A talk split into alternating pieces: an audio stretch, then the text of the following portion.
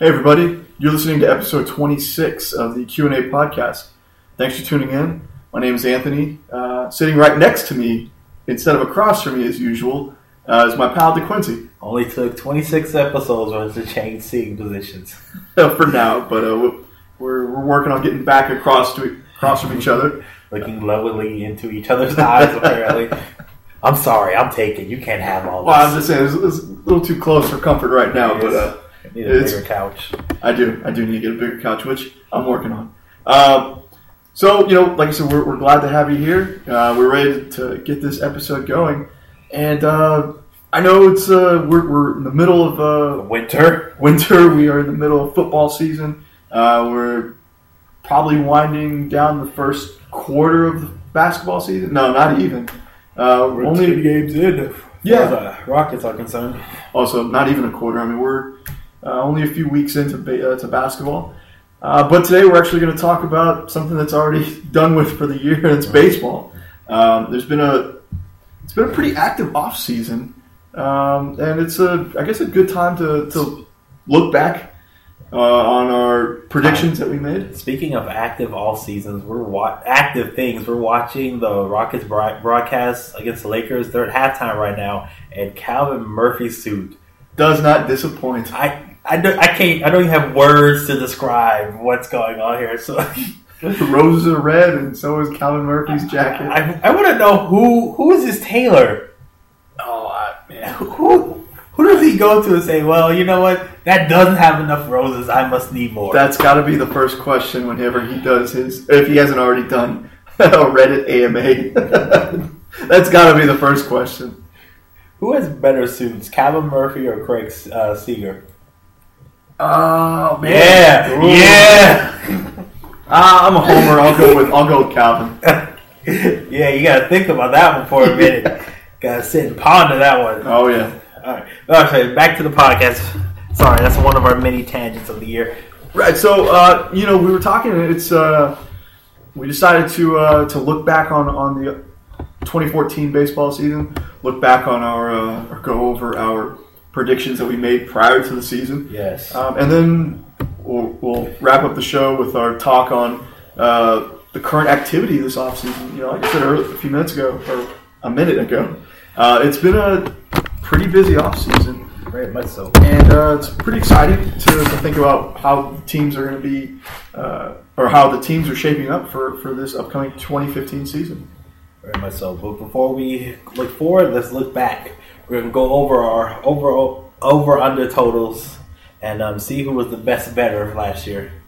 Oh, yeah. oh, I think you're gonna do well well in the over unders because I see some of mine I missed by like a game or so. I'm just, I'm typically, I'm just not a very good betting man. Yes. so I'm not confident. point going in. spread confuses you as far as football is concerned. Oh, yeah. All right, you ready? Let's do it. So we're gonna start with. Uh, you want to start? Let's start with the NL, okay? Sure. All right. So, beginning year, the Atlanta Braves, their over under was 87 and a half. I went under, you went over. What did they what was their record? 87 and a half. Yeah. They wound up 79 and 83. That's a win for me. Holy cow. God, they were really terrible. What happened? Um, injuries and effectiveness. I know their pitching staff was pitching staff was decimated at the time there. Uh, But it still wound up a pretty good staff. Like, they weren't that bad, I didn't think. But, man, that's really disappointing. uh, they still had Uggla, who was a crater for three fourths of the season. Oh, yeah. uh, what's his name? Upton couldn't hit. Which one? Uh, either- neither one for a while. I mean, Justin Upton came out like a house on fire for like the first, I want to say, three or four weeks, and then died right after that. Yeah. Uh, both Upton brothers went off a cliff. um, so that explains everything. Miami over under. It was sixty nine point five. I went over. I went under. You went over, and they finished 77 and 85. Oh, you won that one. I swear that bet was looking great for me when we found out Jose Fernandez wasn't going to be playing this year. That's why I went with the over because I figured he was going to be playing all year. Yeah, yeah. He uh, he, he got shut down. I mean, he man, blew out his elbow uh, early on in the season. He was, pro- I, you know, you know what? Looking back, I think the way he was pitching to start the season, I can almost guarantee you he was going to be neck and neck with Clark Kershaw for the Cy Young this year. Wow. I, I really felt it, man. I mean, he That is heavy praise. I mean, he was dominating from the get go, and uh, he, he didn't look like he was going to slow down at all uh, until his elbow finally gave out. Didn't slow Unfortunately, down. Unfortunately, his elbow ligament did. yeah. Uh, let's see. Next team, New York Mets. Over under was seventy three point five. I went. We both went over. And we both won seventy nine and eighty three for the Mets. Yeah. I, you know, this team is going to be really interesting next year because their their rotation is going to be Stacks. stacked, especially with Harvey coming back. Mhm. Uh, Wheeler emerged. Uh, Degrom. Degrom, I mean, was second, finished second in the Cy- oh, no, he won won Cy- No, yeah, Rookie of the Year. Rookie of the year for the National League. Um, Still, I just don't understand the Michael Cuddyer signing. Signing for two years. What was it? Two years, twenty million. Yeah. well, I mean, it gives him a, a pretty good bat in the middle of the order. But Um, still, where are you playing him? who knows? We'll, we'll I see what happens. There's no DH. You really can't play the outfield anymore. And you know he played the last two years in Coors Field, which you know uh, just boosts your bat all your batting stats. That is true, but um, they I heard they they're moving in the fences again. Again, this is the second time they're moving the fences since they built uh, what's it, Citi Field? yeah. I can't remember. Well, it's still it's still a pretty. It'll be a decent lineup. Um, I think I still think I think their home lineup Mhm. would will still. I think will will fare better than Colorado's stacked road lineup. Because as good as that lineup is at home, on the road, you know, it doesn't. Yeah. They don't really match up to Coors Field. you're. And so I think the Mets at home will be their. I think their lineup is going to be just just as good, if not better, than uh, the way the Rockies lineup would hit on the road. Uh, if that makes any sense, I don't know, but uh, it's still I think going to be a good, pretty decent lineup. Um, you know, David Wright is former All Star, former MVP hope candidate. he can come back from injury. Yeah, he's got to come back from injury. Uh, I think he's going to appreciate the, the the fences moving in a little more. more, more. Right. Uh, and then you know you you can only hope that Lucas Duda uh, continues on the pace that he you know finished off with last year. He finished off with 30 home runs. Um, and then you know guys like Den- Denard, their catcher. Uh, hopefully he you know takes another step. Absolutely. comes back from a concussion. Um, yeah, let's. All right, It's got- it's got enough, enough of good Mets. lineup. Enough Mets Decent Let's go to the next team. Philadelphia. Over under was seventy six point five. We both took the under, and I remember taking the uh, under heavily. What did they finish with? surprisingly 73 and 89. Ooh, yeah, better. I expected them to have the worst record in the league, but hey, we both hit the uh, the under. A win is a win. A win is a win. Doesn't matter by how much. Yeah. Uh, I have nothing. I have things to say about Philadelphia, but it'll be for later on the podcast. Yeah, same here. Uh, and let's go to the last team division, Washington. Their over under was eighty nine point five record. 96 and 66. And we both. Oh, uh, yep, we both hit the over. Congratulations to us. Wow, that's pretty man. That's kind of sad that, that they were the only they were the only team with the uh so, or they with a greater with a 500 or great 500 or greater record. In the entire division. Wow. well, not just in the division, but they were predi- were they the only ones predicted? Uh, no. Atlanta was. Oh, okay, okay, Atlanta, and, yeah, Atlanta was 87. that's so, right, Yeah. that's right. That's still those are still pretty low numbers for uh, for winning a division. yeah. All right, uh, ready to go to Central? Sure. Chicago, 69.5. We both said under. And they went over surprisingly, 73 and 89. Ah, we suck. I mean, you talk about a team that's going to be a juggernaut soon. It's the Chicago Cubs. Get ready to see them in the playoffs for the next. They're going to be um, eight to ten years. To be ridiculous. All the talent they're stockpiling. I just had a chill run through my spine with that thought. But you know, they hey, they've uh, they've suffered long enough, and they've put in the work to uh, to acquire these guys or to you know find these guys, discover these guys, and, and draft them. So you know, good for the Cubs, I guess. Uh, look out for them; they're going to be good next year. They're going to be good, I think. Very much so. Uh, I wouldn't be surprised if they're the ones running the division next year. Uh, I won't go that far, but they're going to be pretty close. They're, they're on their way. Cincinnati over under eighty three point five. We both took over. Finished 76 and 86. Oh, screw that one. They just, I don't know. I mean, their their Crap offense. to bed. Yeah, the offense was bad.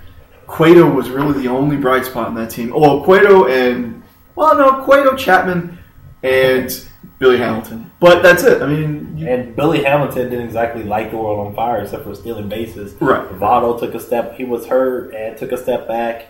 It's like everything that could have went wrong went wrong for that team. I take it back. Todd Frazier had a really great season, That's true.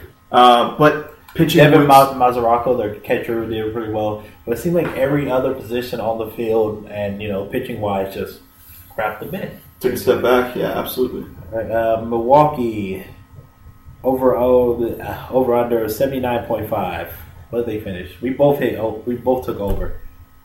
And they just went over 82 and 80. Yes, Good for them. good for them. That's all I got for them. Yeah, I feel like we're gonna be talking about them. Braun took a huge step back. Are you surprised? Uh, no, just, just disappointed. and why are you so disappointed? He's on a- my fantasy team. That's what you had such a sad uh, tone. Like. Had high So hopes. High hopes. yeah, it's okay. It'll be. There's always next year, hopefully. At least you're not paying him a hundred million dollars over the next six years. Yeah. Can't wait for that contract. uh, Pittsburgh over under 83 and a half. We both took the under. We both took the under. Yeah. They finished 88 and 74. That's, Oh, we're terrible. man. We could not bet this. This this is the, the division that we agreed with the most. We should never agree again. Why did they? Why did we pick under? They weren't going to be that bad. I, I don't. I think sophomore slump. I guess so. Yeah. That's. Man, That's trust me, that is not the most confusing bet that we made at the That's beginning of the true. year. It's the one that blo- we don't understand why either one of us did it. Uh, last but not least, St. Louis over under was ninety point five wins. We both took the over.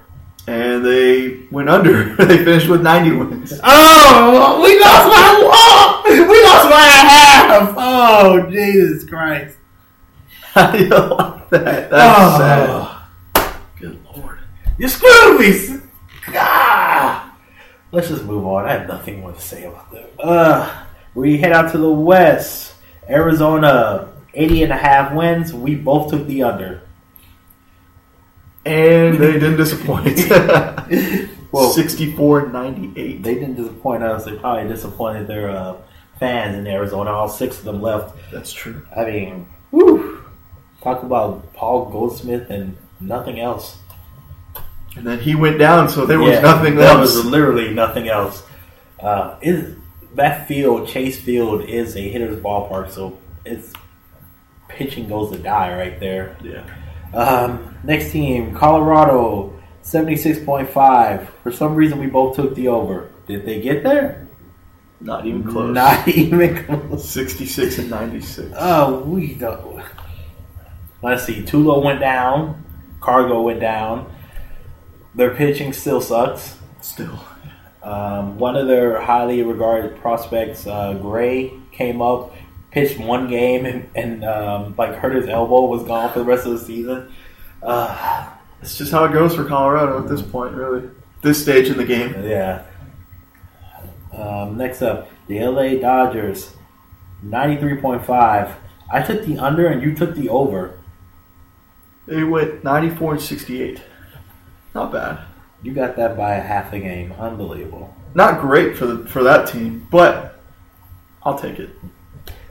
Cheap win. Yeah. Um, San Diego over under seventy eight point five. We both took the no. I took the over. You took the under. They finished 77 and 85. Of course they did. of course they did. I don't know why I was believing so much on San Diego.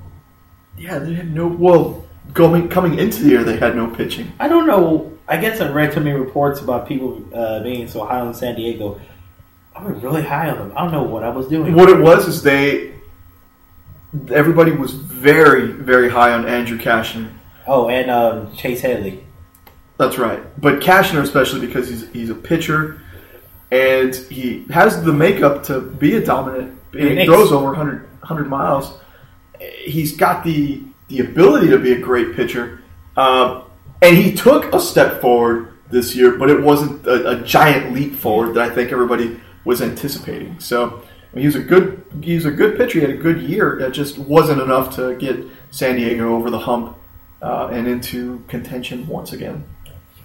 So, uh, finally, we come to the world champion San Francisco. Uh, I would say 49ers. uh, San Francisco Giant. Over under was 86.5. We both took the over. And they went over 88 and 74. Yeah. So, Not bad for a wild card team. No. 88 wins and a World Series title. So we did all right as long as we stay out the NL Central. All right, let's move over to the AL. Uh, let's start with the East. Baltimore, 80 and a half wins. I took the under, you took the over. 96 and 66. Damn it. I think I did terrible in the AL. Um, anything you want to say about Baltimore? I mean, they really surprised me. Uh, they didn't surprise me. They just took advantage of a golden opportunity this year.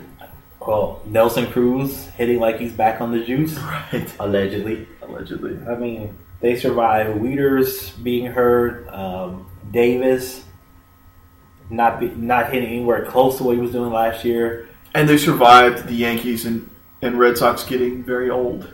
Still continuing to get old. I don't call that survival. I call that good fortune. Right. Uh, next up, Boston, eighty-seven point five wins. We both took the over. they finished 71 and 91. Well, we suck. What happened to Boston? Uh, they gave up on pitching, and their leader got hurt. Uh, Pedroia. Pedroia got hurt. Their entire left side couldn't hit. No Brooks and um, Bogaerts. Yeah. Um, their outfield was a mess.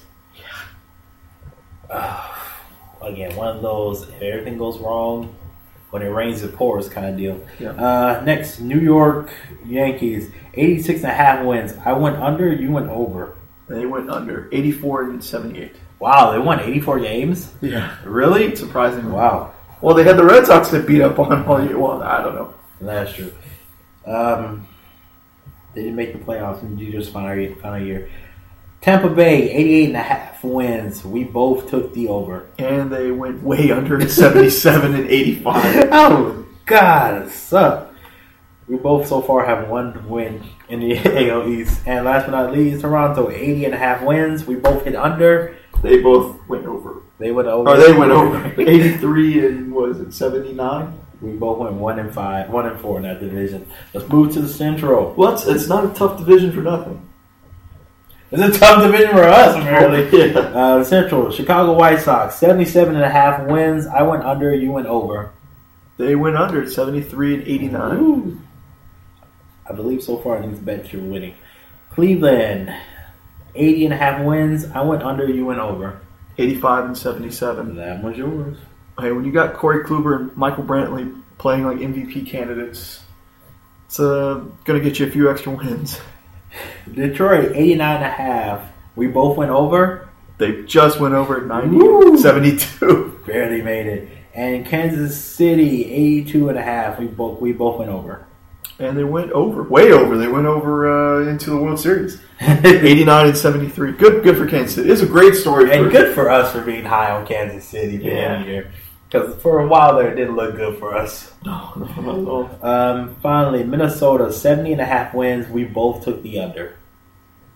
And they went under, 70 and 92. Yes! We, we won! we vindicated ourselves for the St. Louis one. Yes! Take that, Minnesota. The numbers giveth and the numbers taketh away.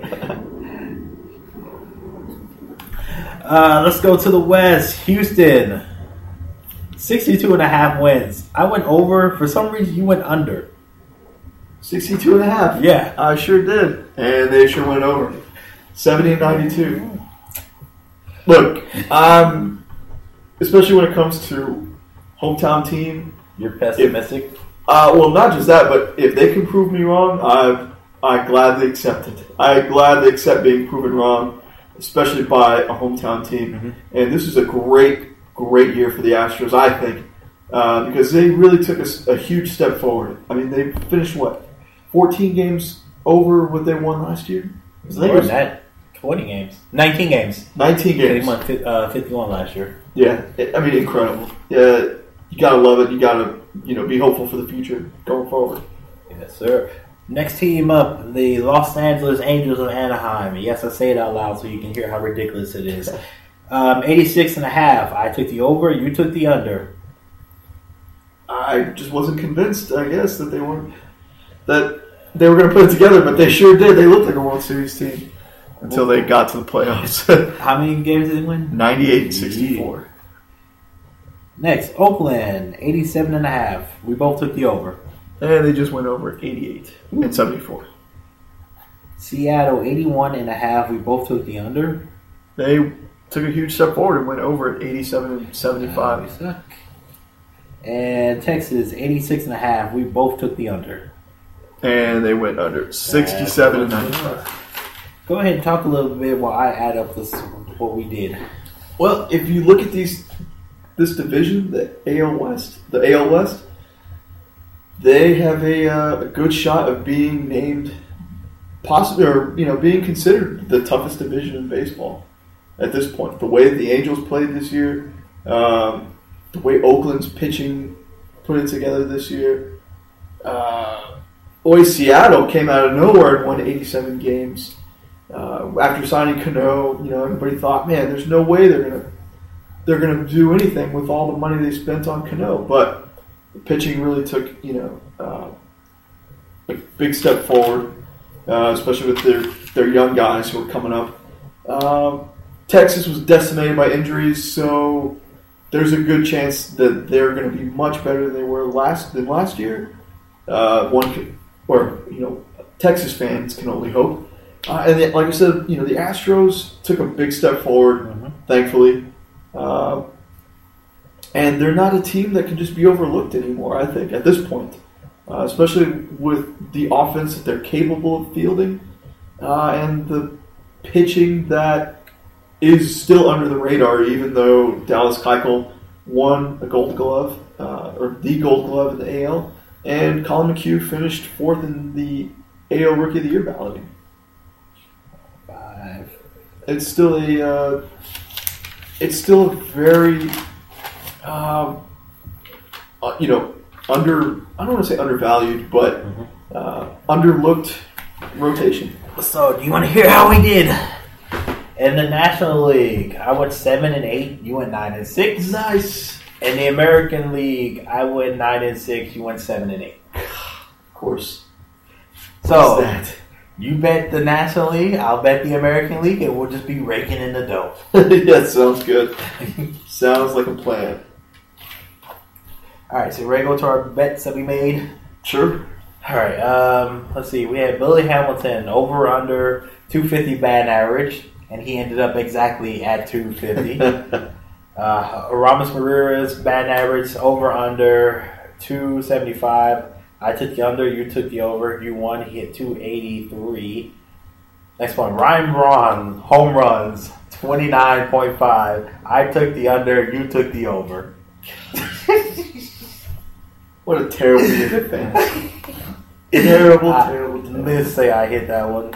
Uh, Jean Segura versus Carlos Gomez in the categories of average, home runs, stolen bases, RBIs, runs, on base percentage, and uh, OPS.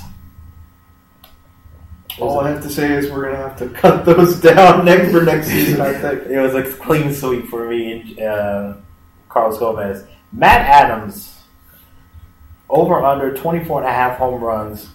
I took you. I took the under. You took the over. He hit 17. close. But I figured, I mean, he he was going to get full playing time this year. He's got the power. He's left-handed.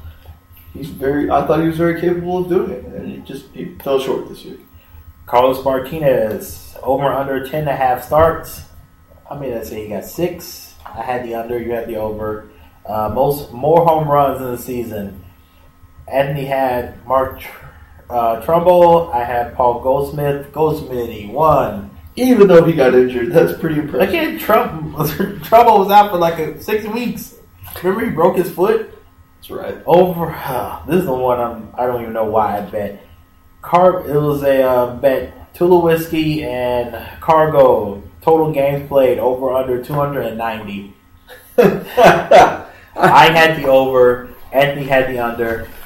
They They- totaled 161 games. They went way under. They didn't even make a full season for one person. And okay, the next bet is the strangest bet that we have on the table. We don't even know what made it, why we made it. It was Dan Haren versus Paul Mahalan. Haren won. Good. Hey, I, I, I take your word for it. I don't know what, why. Why do we make that bet? I don't know. Jeez, what are we doing?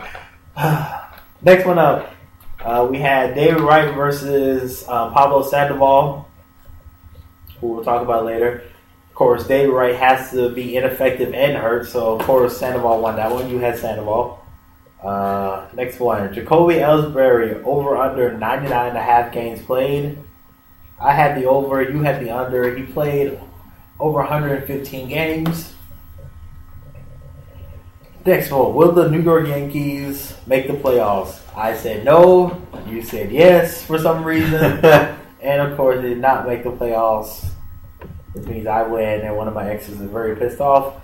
Our last bet: Will Middlebrooks versus Brett So you won twice. Yeah, a winner is me.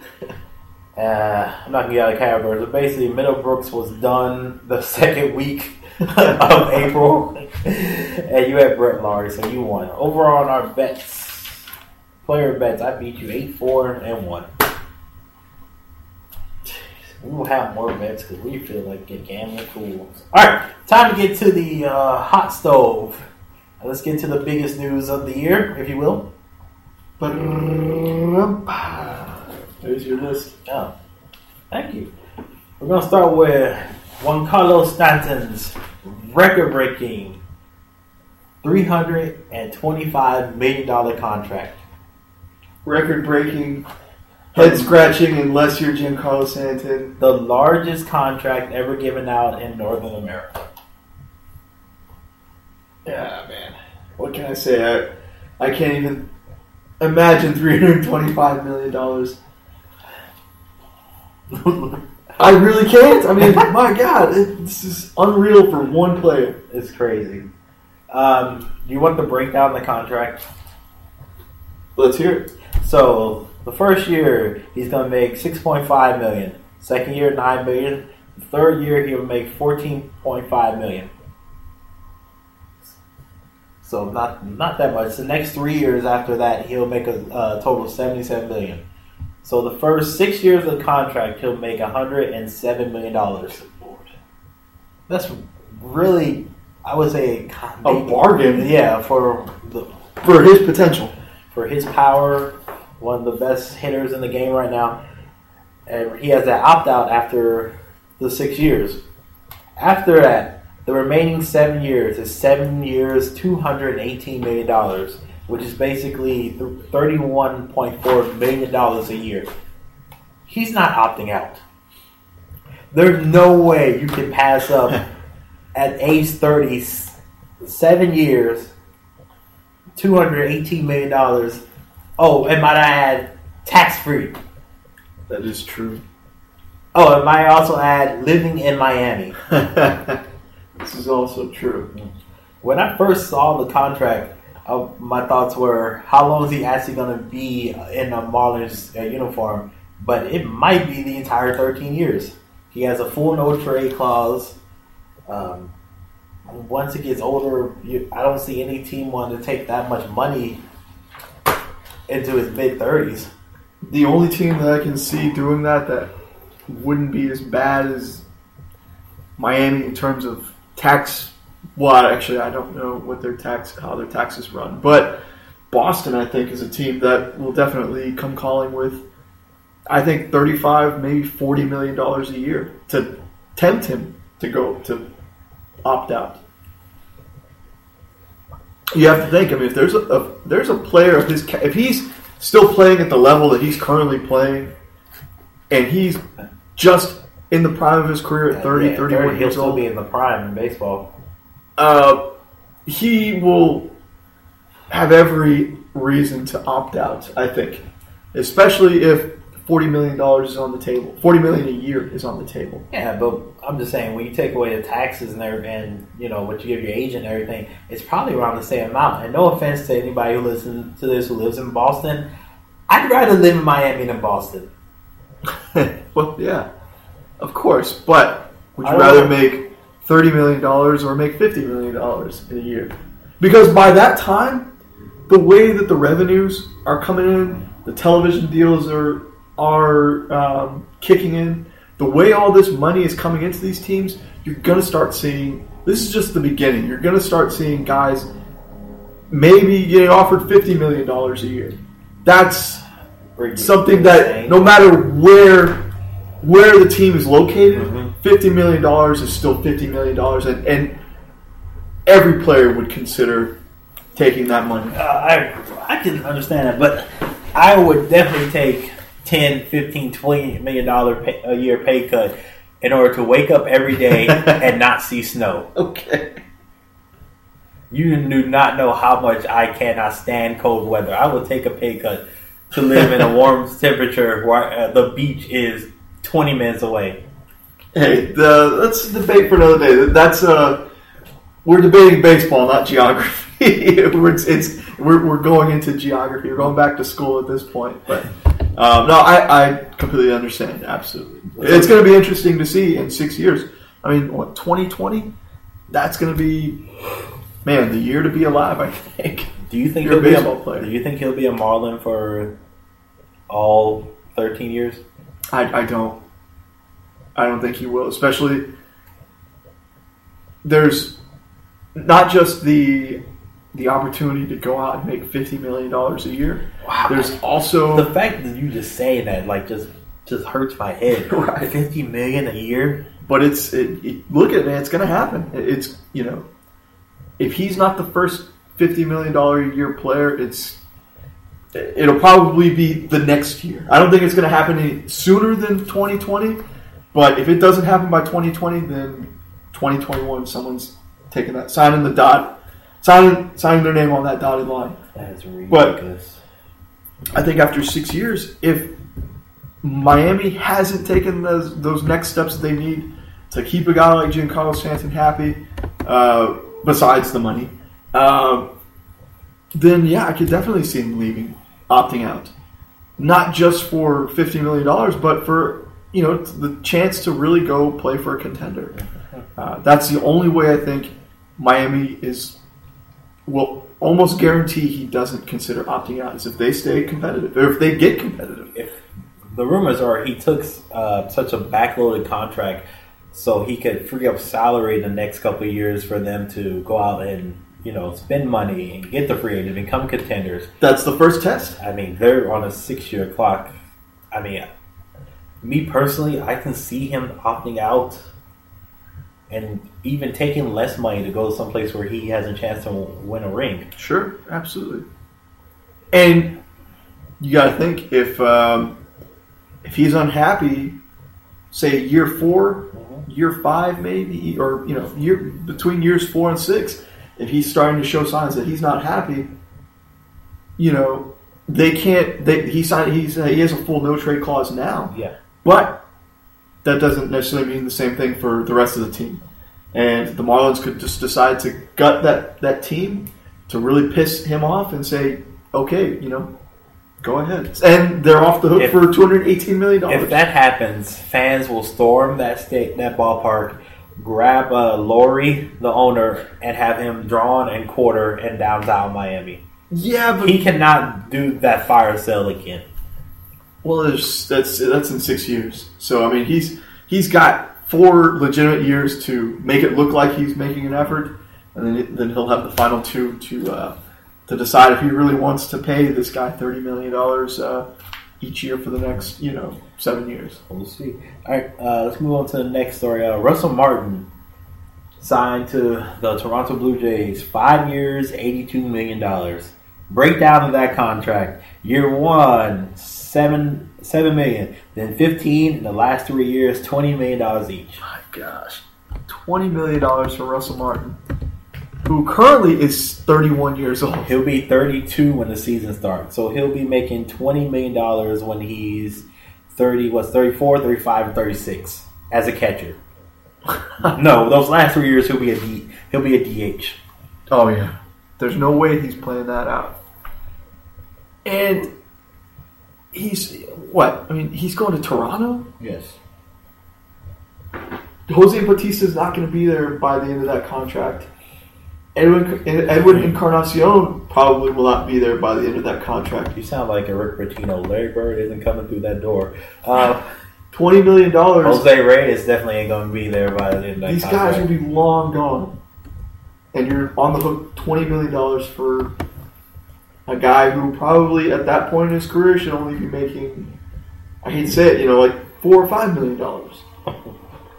Uh, because I don't want to take away from another man's paycheck. You know, if he if he can make the money, go for it. Why not? But it just doesn't make any sense at this point for this team. this contract is basically paying for the for a career year. The last season he hit 290.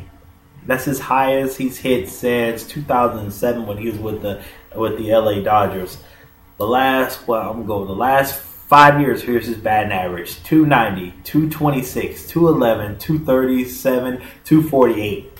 What look at his last four years 97, 125, 133, 127, 111. That's That's, games played in the past five seasons. And the only reason he got so many games with the Yankees is a DH. Yeah. Which I know was available for him in Toronto, but he's his best ability isn't his you know his bat is his glove. He's one of the highest ranking uh, catchers as far as pitch framing is concerned. But Yadier Molina is not making $20 million. I was gonna go. I was gonna say, but as a catcher and you're going into your mid thirties, those knees are gonna go. Yeah. And that glove will be non existent. It'll be a non factor. you can't catch standing up. They won't let you do that. Um, and it's just we both agree that the overpay at the end of backload is just ridiculous. yeah. I mean, because you're freeing up, you're potentially freeing up money now, but then in four years, five years, when there's nobody else on that You're team, gonna- that's gonna you're be- still going to be, ham, uh, was it hamstrung? Yeah, hamstrung. Hamstrung. $20 million. You're gonna be at the end. They're gonna need to trade them. They're gonna be eating like eighty to eighty-five percent of that to get rid of him. No doubt. No doubt about that. I just read. That's we both agree. That's a huge overpay. It's it seems like a, uh, a strategy for a team that's trying to win now. But they don't have all the pieces. Agreed. They they need so much more help. They need more pitching. They need bullpen. Yeah. and uh, it just seems like it's a desperate, desperate move for a team that's fa- their their fans are on edge. That want to make a move. Because remember last year uh, during the trade deadline, even the players themselves were confused on why the front office wasn't going out and trading for anybody, trying to get any help. And it's like, hey, we're doing it now. It's like, oh, that's awesome. Too bad you overpaid the wrong person. Um, let's go to the next signing I have on here. Uh, Victor Martinez. Four years, $68 million uh, to stay with the Tigers. Let's player card real quick. 35 years old, giving him four years. I know he had a great year last year. But again, that's a lot of money to pay for a, an A 30 statesman, basically. Yeah, I mean, it's uh,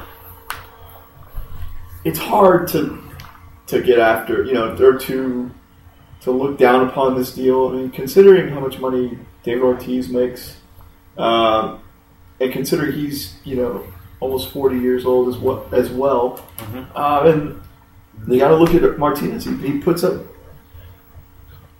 This very is, similar numbers. Uh, well, well, well, his numbers are actually better, I think, um, except for the power. I think the only thing he's he lags or that he's deficient in compared to David Ortiz is power. That's it. But he hits for a higher average. Um, he's got you know plenty of hits. Uh, he's got a high on base percentage as well. This is uh, the opposite of the Russell Martin. They're not paying him for his defense; they're paying him for his, his bat. Yeah. But you know, you get older, he's going to be in his mid thirties. Bat speed kind of declines. If if I gave you those four years, what do you think he'll his high and batting average is going to be? Uh, we- well, he's a 306 career hitter. Um, uh, you know what? I'll give him the benefit of the doubt. I'll say between 295 and 300. I think he's got the. I think he's. If you're a good, if you make good contact, you can still, you can still eke out, uh, you know, a 300 average. I think. I was going to go. His high would be two ninety five, and everything else would slide down. But do you understand this contract as far as the Tiger side of it? Uh, do I really understand anything Detroit does? I completely understand it. Their owner is 92 years old, 93. He's up there. All he wants to do is win. He does not care about future um, financial obligations because he may not be around to pay him. This makes sense for the Tigers. Their window is right now. But weren't we saying this 10 years ago when they were signing Ivan Rodriguez and uh, trading for Miguel Cabrera? That the owner has like 10 years, oh, you know, less than 10 years left. He's just going for now. And he's still life. here. God, that's going to be weird if in 10 years he's still around. Well, you know, he's 100 years old and he's trying to win now. Like, he- Shut your mouth. he's not going to live forever. He's not gonna live forever. I understand this. Try to win while you're still on this earth. He wants to go into that next plane of existence with that ring around his finger. What's wrong with that? More power to him. Straight up. Well, let's go buy a few more uh, Little Caesars pizzas. Help his cause. How's, what's his profit margin like with those five dollar Oh, pizzas? man, I want to see. Uh, It must be high if he can afford to give away sixty-eight million dollars to an aging hitter. Uh, anything else about this one? Uh, no, I mean, I I think it's going to be, you know, So you like the contract?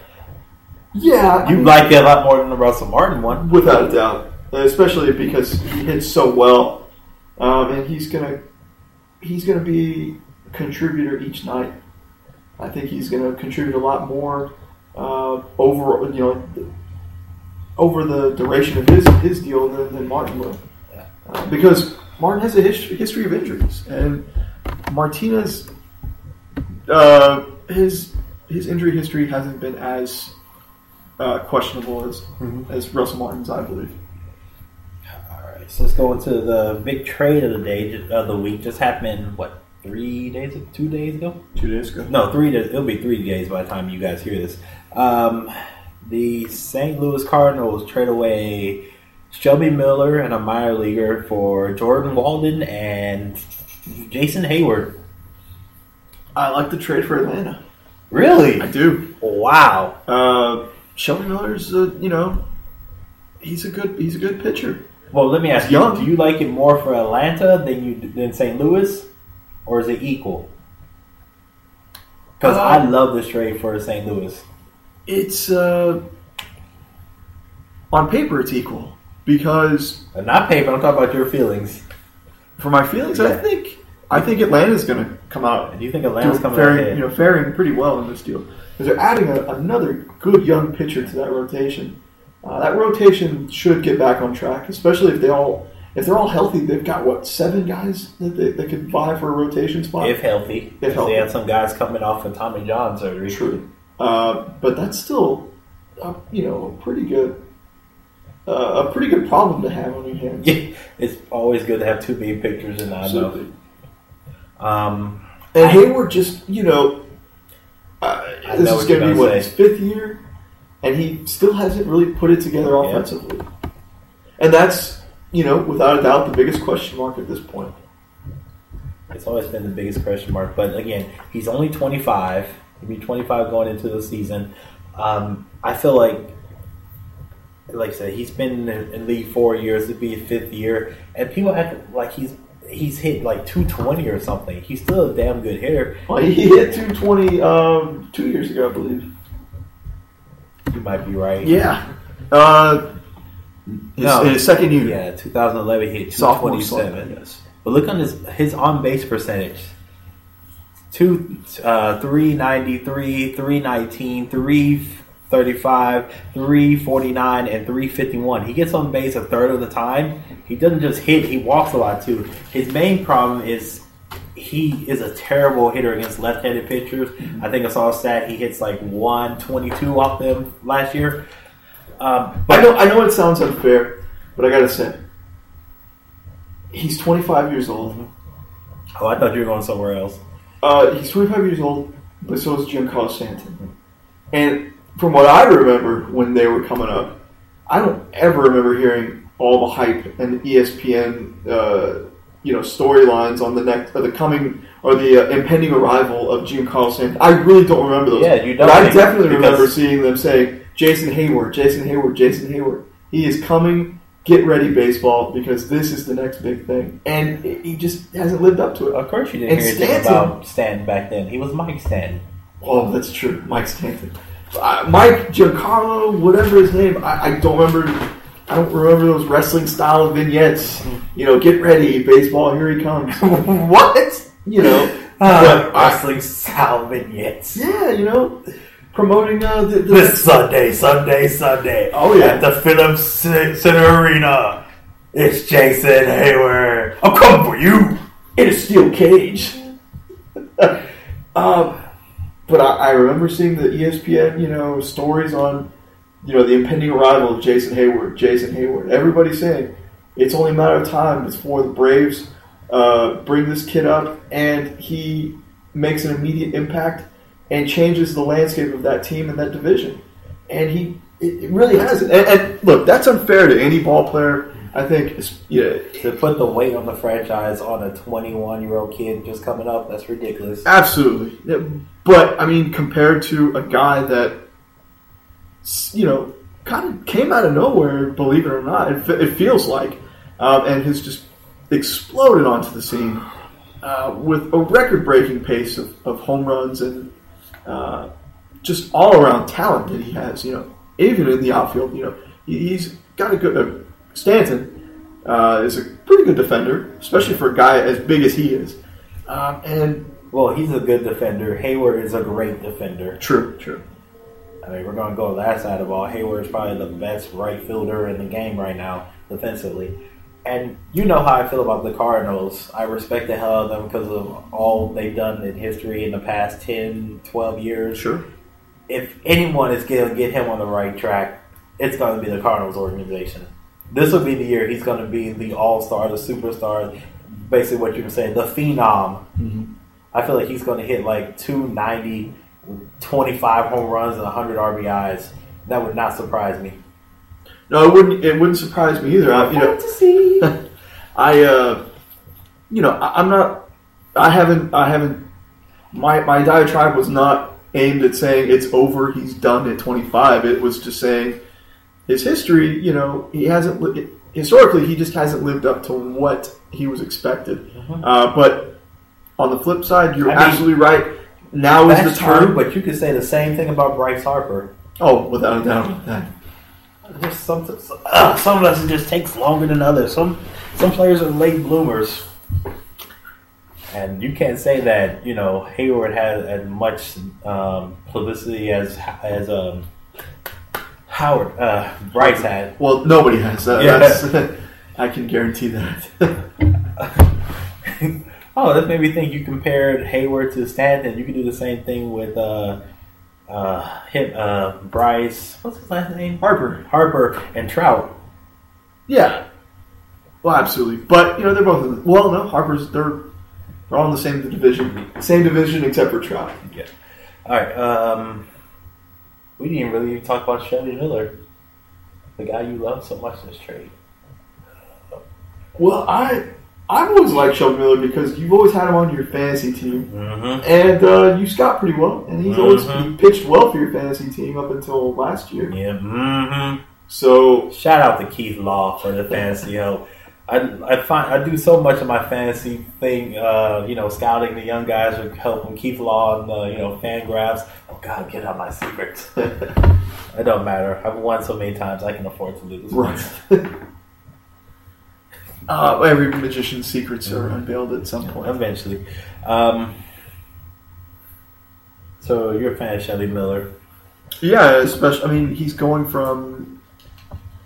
Yeah, I mean, it can't really.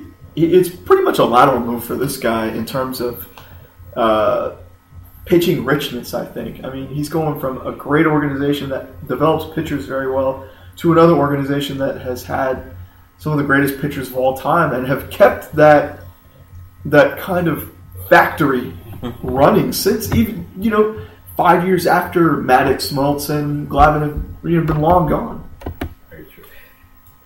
I, we both like to trade. We just like our trade for our for other teams. Um, so let's move on to the next thing on leisure. Uh, talk about Jon Lester and Pablo Sandoval uh, visiting Boston. Boston. Um, I know uh, that Lester left with an offer of six years and 120 million dollars. Which he'll probably take. I mean, You really think so? yeah, I think he could shop around and he could probably get a lefty. He'd probably get a deal something like seven years, 150 million. It would not surprise me. uh, he seems like one of those guys that's that is ready to go back to his to his original team. Um, he he's kind of. Uh, I remember when Victor Martinez got traded from the Cleveland Indians. The man cried on television when he got traded. Uh, I think this was That's a bad example since he didn't go back to the Cleveland Indians. no, but that mean I mean that's how much that organization meant to him.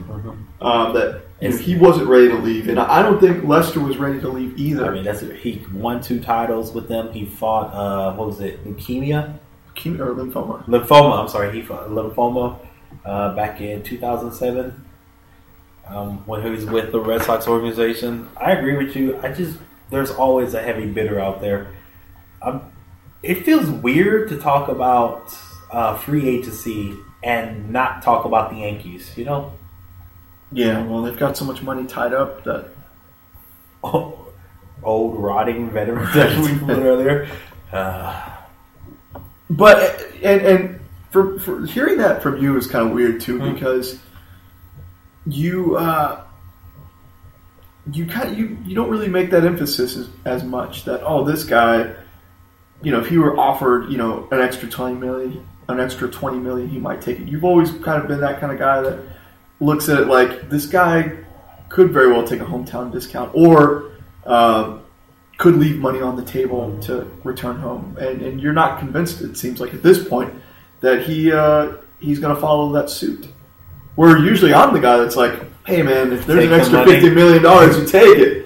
We've kind of swapped uh, ideologies in, uh, No, for this in this one case at least. I just I feel that way because from what I've heard um, around the league, the Red Sox offered him something around that before they traded him, Right, and he right. didn't accept it. So my thinking is, if he didn't accept it before, why would he accept it now? sure. When he has, especially now when he has more bidders. That's the only reason. I really think that he should either um, go to the Red Sox or can I even say the Cubs? Uh, well, they've got the money to get him, without a doubt.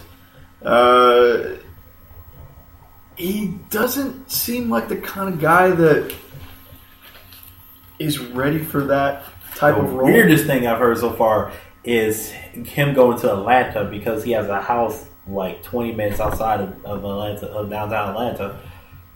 And I'm gonna talk about this later, but the Braves just aren't built to win right now. And And I know people will say, "Well, what about the Cubs?" I think the Cubs can make it to the World Series in like two years.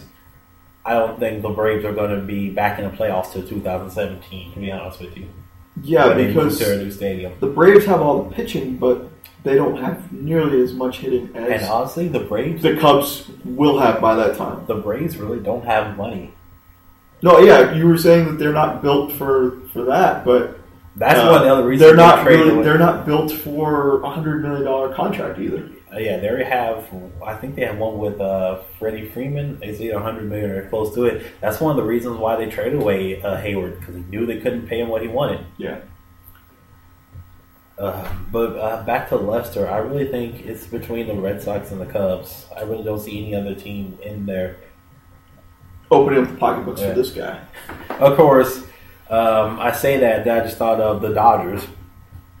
You say that, I just thought of the Tigers.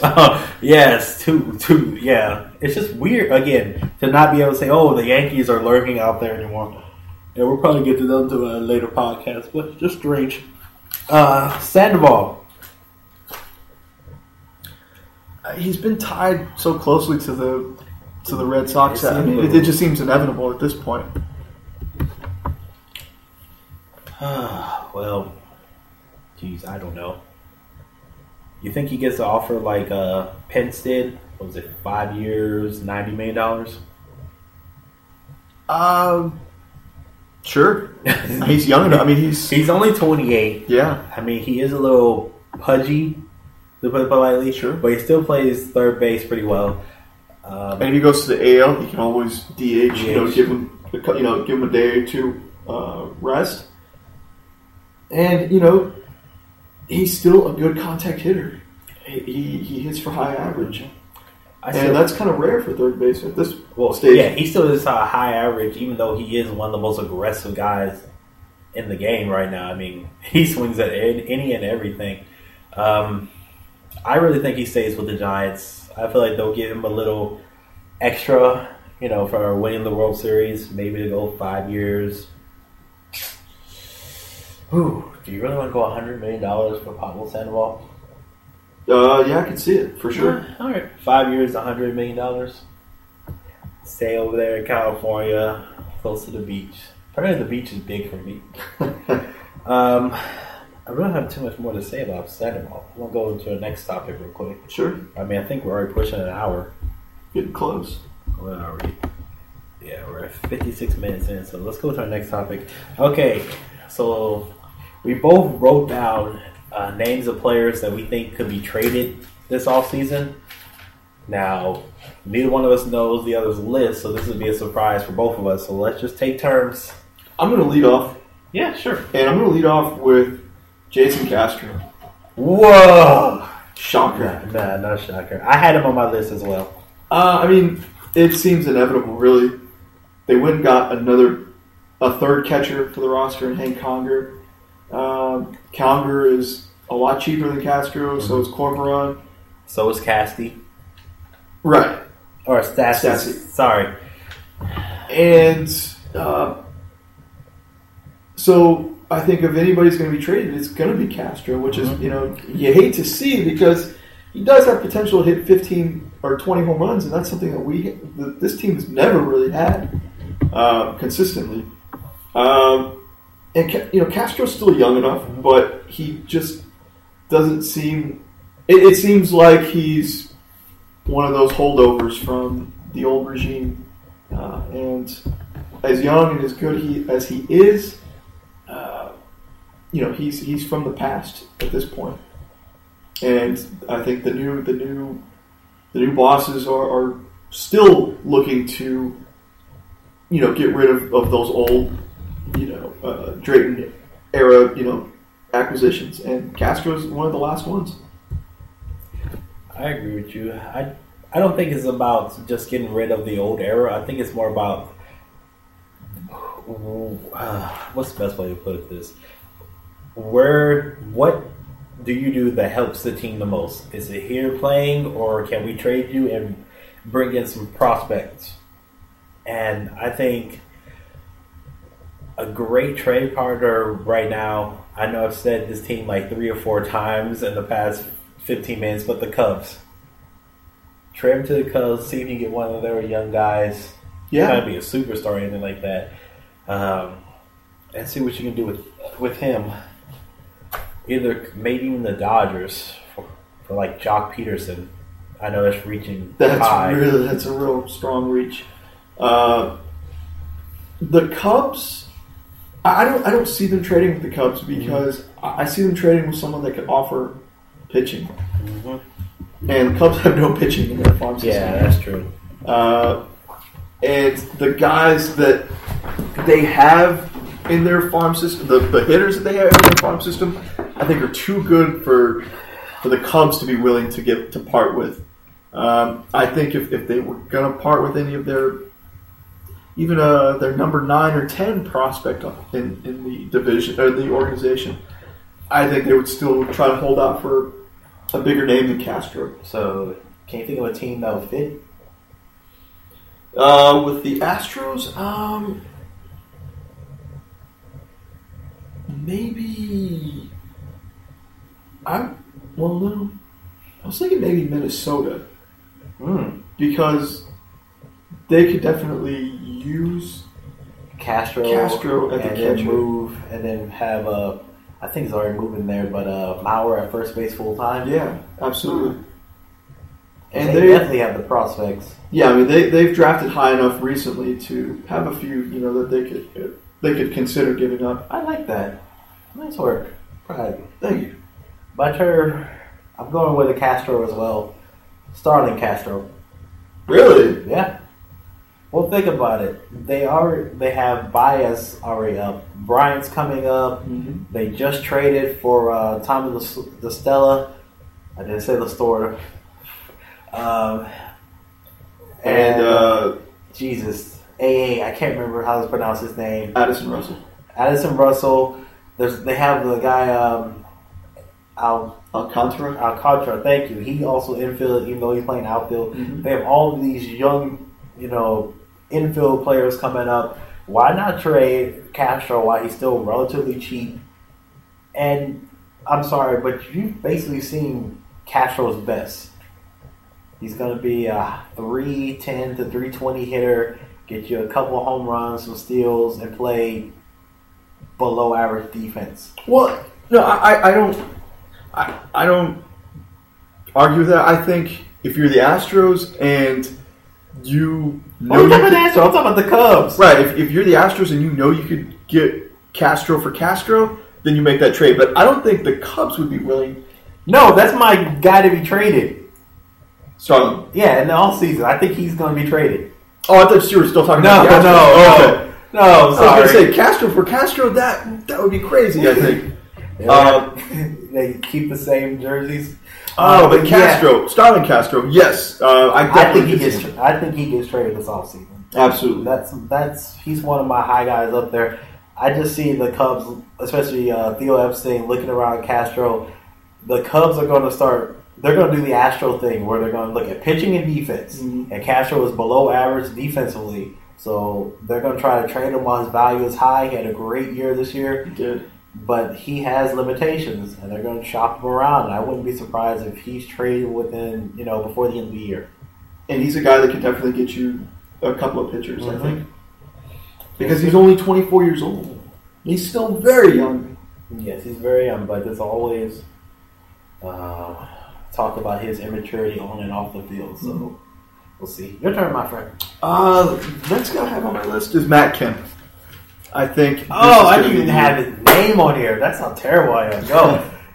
Um, I think it's time. You know, the Dodgers are desperately looking to, to free up uh, salary with those big contracts in the outfield to start preparing Joc Pederson to, or you know, start preparing to break Joc Pederson up. Um, and getting Kemp out of the way will be one less spot that they'll have to worry about. Um, and frankly, I mean, even as much as they can afford it, the Dodgers don't want to be that team that's paying a guy twenty million dollars to come off the bench. I don't think any team would want to be in that position. Although I would love to be in that position. Thank you for my twenty million dollars off the bench. Right. Uh, let's see. This me how much he's going to make the next. Let's see. What's that? Five. Next five years. 21 million, 21.5, 21.5, 21.5, 21.5. Gee. Damn. And the way that the contracts are going these days, that's a, actually a bargain if he plays well and contributes. And I think the team that everybody is linked him most to is Seattle. I mean, they are looking to. They have the money, obviously, to spend on someone. They But they did that were- with Cano last They year. need to upgrade their offense. Another, his teammate. I mean, I didn't have him in the list. I'm just adding on to what you said. His teammate, uh, Puig. You see, you think Puig gets traded? Yes. Wow, I I think they've invested too much in him. Uh, time wise, uh, I think the money they've spent on him and the, I think the investment, the return that they can get. Uh, I think the return that he could get is huge. How much do you think Puig is getting paid? wasn't it a sixty-six million dollar contract? Let me check. I think you're right. Two, going into 2015, no, four, it was seven years, 42 million. Oh, okay. Next Wow, year he'll make he'll, he'll make 4.5, then 5.5, 6.5, 7.5 million. But that's his total for the next four years. With his contract, his on the field talent, you could get literally a boatload of prospects for that. Yeah, but the Dodgers aren't that kind of team right now. They're, they're I- in the I let's under- let's spend everything we can on, on guys. I don't think they're at that point yet where they're like, we need to start rebuilding or we need to start retooling. You might be right. They about should, But but I can I can just sense, you know, behind the scenes they're getting frustrated at his actions. You know, the speeding, sure. the basically the on field stupidity, Without and a doubt, brainlessness, and I can see him being shipped out. Interesting, interesting. Like the entire Dodgers outfield could be shipped out. To be honest with you, yeah, Ethier, I would be shocked if he's a Dodger, and Crawford. The amount of money he's paying, he'll probably be in left field next year. yeah. I mean, Kemp for me, Kemp is the only guy that they could really get something in return. Um, so I, I see him getting moved. All right, my turn. I don't think this guy is on your list. Joey Votto. No, wow, no. Uh, I know that he won MVP, what, two years ago? I think three. Has it been three years already? think it has Wow, been. we're getting old. We're going to die soon.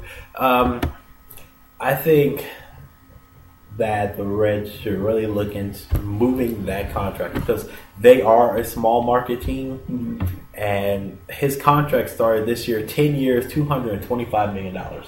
Yeah, and he's been hurt. He's been since hurt. He signed that contract. and ever since he signed that contract, the media has been ripping him because he he'll walk on borderline strikes instead of trying to you know swing for the f- fences because it's important to get on base instead of just you know swinging and trying to get hit for him. Right. So he'll try to just walk, and the media there has just been eviscerating him for two years now.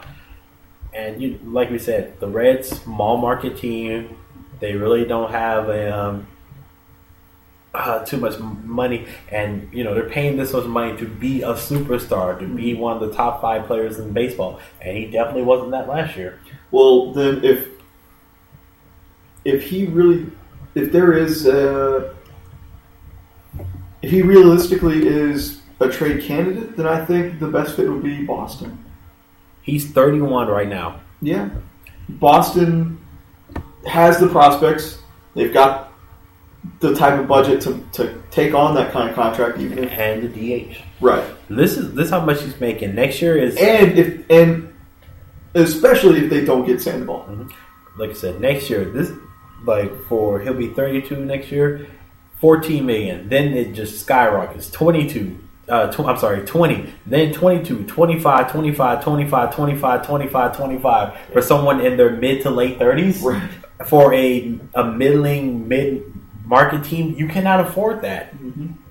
I mean, if he was in his, you know, 26, 27, you're paying him that money, not a problem. But, you know, he'll be 36, 37 years old. You cannot do that.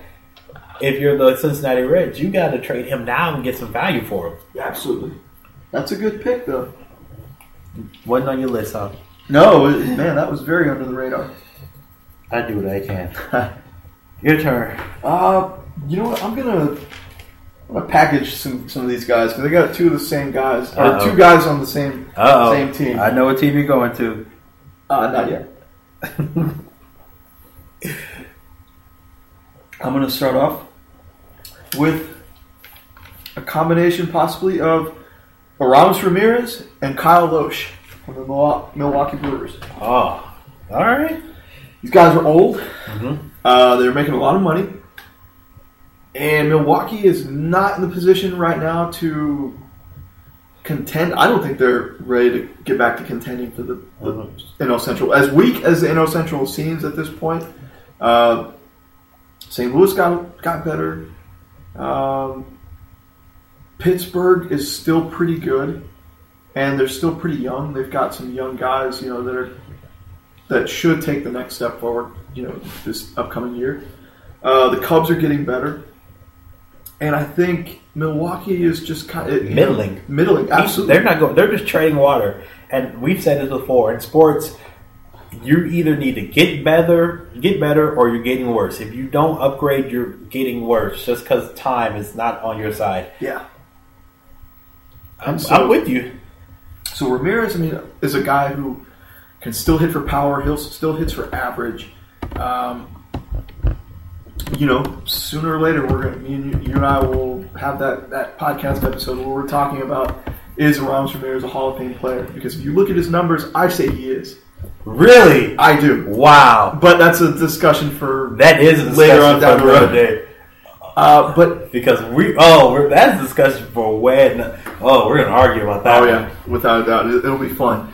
Uh, but so he's and he's still good enough to get a, a, pretty solid return. And then if you were to pair him with a guy like Kyle Lohse, who uh, you know he's in his mid thirties, um, but he's you know he, he's pitched for some good teams and he's had some pretty good years.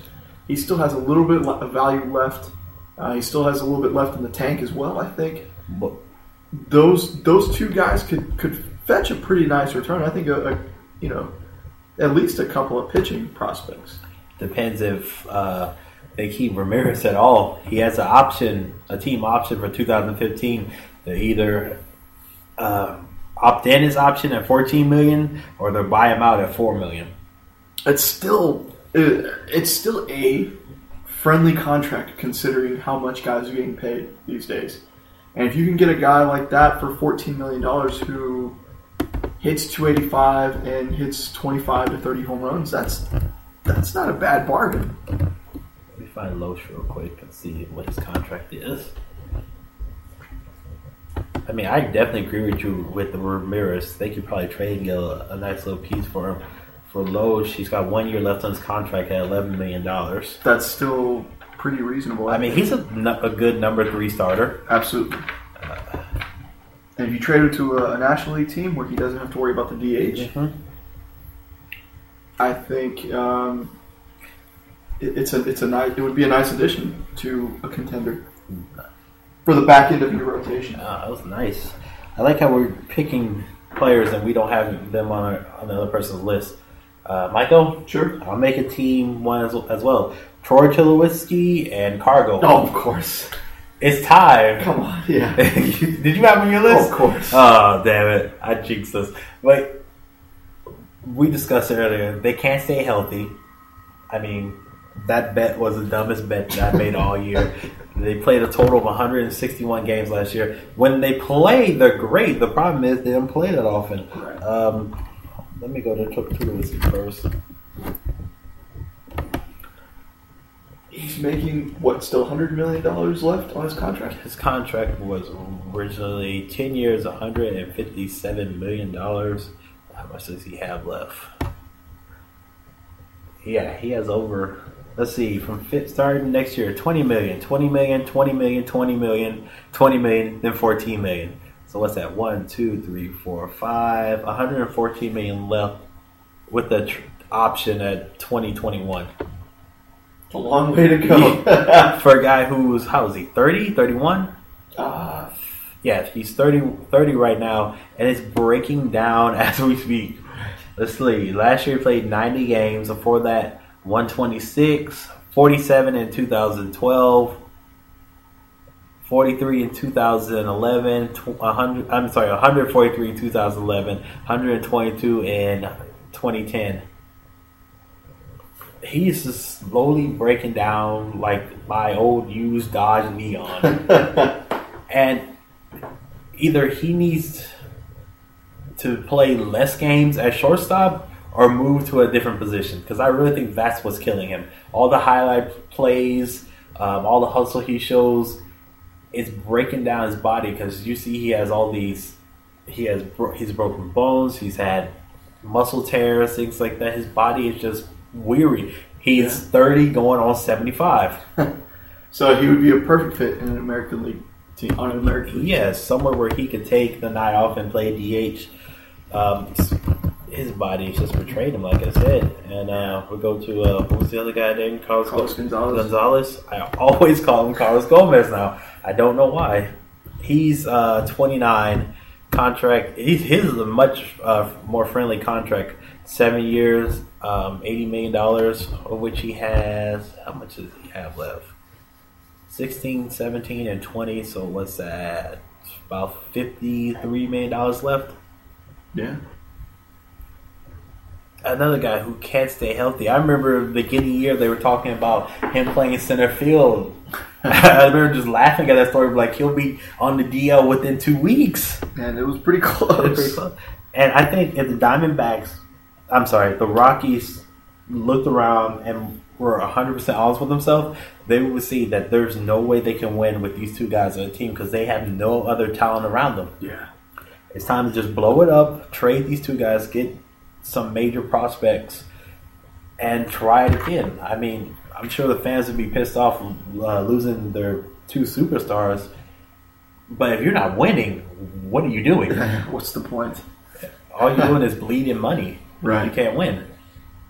So that's that's like that was my number one. Troy Tulowitzki and uh, Carlo, they both need to be traded. Yeah, those those are no brainers. And, and you know, imagine if they traded them together. You know, that would be One- incredible. I don't even know if a team has. No, it, if they trade them together, it would literally have to be to either the Cubs, the Astros, or the um, the Twins, because those are the only three teams that have the prospects. the, the, yeah, the prospects to do it. I agree. Yeah. I agree. Or the Cardinals, even.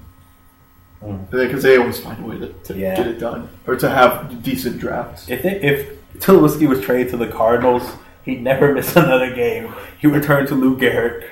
God. I have the utmost respect for the Cardinals. They always find a way to get it done. Um, your turn, my friend. Um, let's see. I'm going to go with, How many guys do you have left? uh, God, I think three. Three. Yeah. I have more than three. So go ahead. Uh, I've got Elvis Andrus from Texas. Ooh. He's still young, but he just signed like an eight-year, $120 million contract. Um, they have enough prospects. They have enough infield prospects to make him expendable, uh, and he's a proven major league shortstop who could fetch a pretty nice return. 26. He's 26. Okay, that's yeah, that's very young still. Um, and they're, I, I think Texas is ready to, to start retooling or rebuilding, however you want to put it. Really? Yeah. Um, And the numbers on those contract on that contract that he has are pretty favorable, I think, for Yeah. most teams. I mean, he signed an extension two years ago. It goes into effect this season. Um, what we said, eight years, 120 million, 15 million, 15, 15, 15, 15, 15, 15, 14, 14. I mean, that's not that's not bad. Hmm. I just think he's slightly overpaid for what he is. I think Sure. Um, I really think the Rangers expect him to take a, a, leap, a step forward with his bat, Mhm. and it still hasn't happened. He's a he's a pretty good defensive shortstop, probably top five in the American League, but he just doesn't hit enough to to uh, what's what I'm looking for. to garner $15 million. Thank you. He he's not a two way player. Sure. No, I, I don't. I uh, can't argue with that, really. Who do you have next? Uh, oh man, I lost my page. Sorry. Um, I'm going to the Braves. Evan Gattis, Justin Upton. Yeah, uh, there's. As far as Upton is concerned, I really believe that the Braves are trying to do everything to get ready for 2017 when they open their new stadium in Cobb County. Sure. Yeah, I mean the they're retooling on pitching. Mm-hmm. Uh, they still have young. I mean, their pitching are still already is still young. Mm-hmm. Um, and yeah, they're starting to get rid of these offensive guys that aren't, haven't really panned out as well as they had hoped. Yes, and uh, as far as Evan uh, Gattis is concerned, he's a bat with no position. Yeah. He's subpar at catcher. He's terrible out in the outfield. Who knew big big white people can't run that fast? Um, he's suited to be either a first baseman or a DH. And the team that I would love to see him go to is the Royals as a uh, replacement for Billy Butler. That would be a great replacement for Billy Butler, who signed a three-year, thirty million dollar contract with the A's. Oh, we didn't even talk about that, We did we? didn't. Completely forgot. Didn't write it down. Sorry. That's all right. Good for country breakfast, though. He Yeah, got a uh, multi-year deal. that is awesome for him. Um, oh, and also for the A's, shelling out that money. Oh yeah. Um, so Upton, I think Upton will give them more prospects. I, like I said, they're re- the one person I didn't put on here was BJ Upton, just because I don't believe they'll be able to get anything for him. the people will be offering him a bag of balls and a and a sock. Pretty much. Uh, it's your turn. Uh, I've got Curtis Granderson from the Mets. Uh, he's old. He is uh, old, and he's still making like what 10, 12 million dollars. Mm-hmm. And I think the Mets are ready to take that next step. Uh, sure, I, I know that they they they signed Michael Cuddyer, uh, who is also pretty old, or at least in his mid thirties.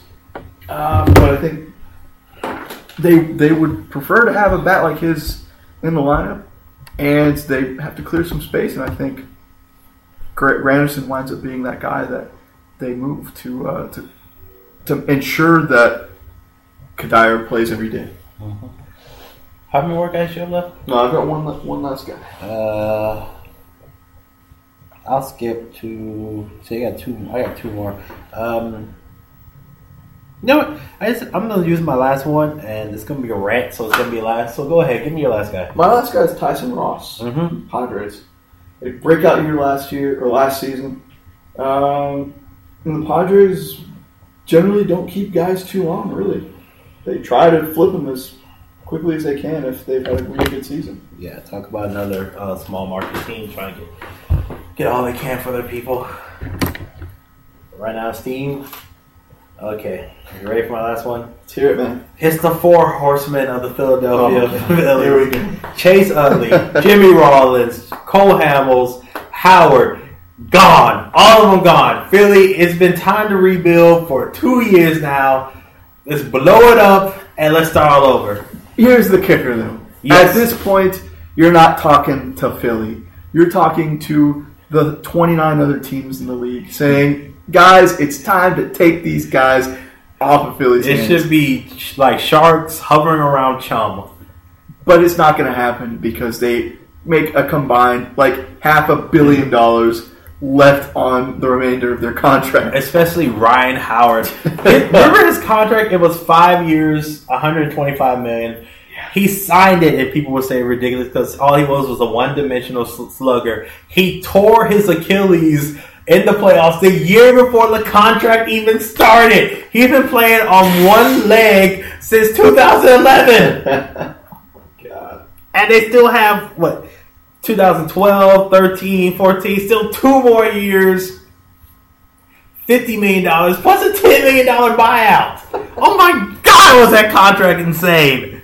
That was stupid when they gave him the money. It's even stupider now.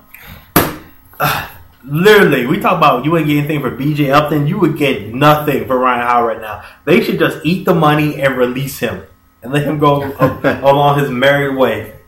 Uh, Utley, Rollins, we're glad that you were here. Rollins won the MVP. Utley should have won the MVP in like 2008.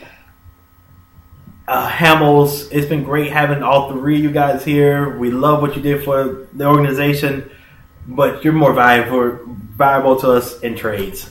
Yeah, at this point, Hamels We can't win. There's no way they're gonna win. I would guarantee. I would bet that they don't sniff 500 for three more years. Until the Howard deal is done.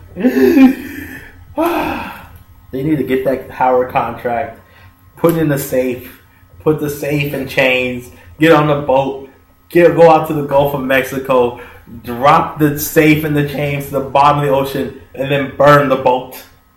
and then turn around and never look back. the boat must burn tonight. Uh, that was oh, I could go on for like 15 minutes about that deal. That was ridiculous. Anybody who was in the league, um, sabermetric metric people, GMs for other teams, owners for other teams, when they heard it was five years and 125 million dollars, nobody was standing up clapping. They'll say, "Good job, Philadelphia! Great They job." said, "Man, I'm glad I'm not that guy." I'm, I'm glad I'm not that owner.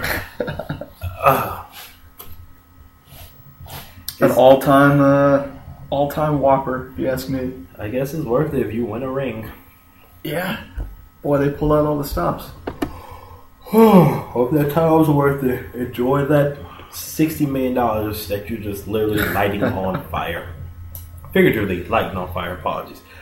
Um, I think that's it for us. On that note, yeah, that's uh, that's all I've got. We've uh, man, who would have thought we could get so much out of a baseball podcast in uh, in November? Yeah.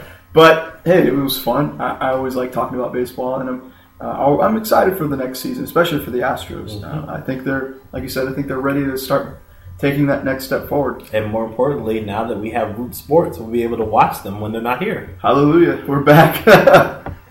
Thank you, Root Sports. Burn and Hill, Comcast. Um, I think that's all we have for tonight. I mean, we've gone an hour and a half. Thank you for staying with us, our rambling and uhs and ums. Anything that you want to say to the peeps? As always, we appreciate all the support. We uh, thank you for tuning in, and we'll we'll catch you next time. We'll uh, we'll have another exciting episode, uh, ready for for your for your listening enjoyment. Oh yes, next podcast, Thanksgiving. Sounds good. Yeah, get ready for the our first annual Thanksgiving draft. Should be awesome. All right, for Anthony, I'm DeQuincy. Later, babies.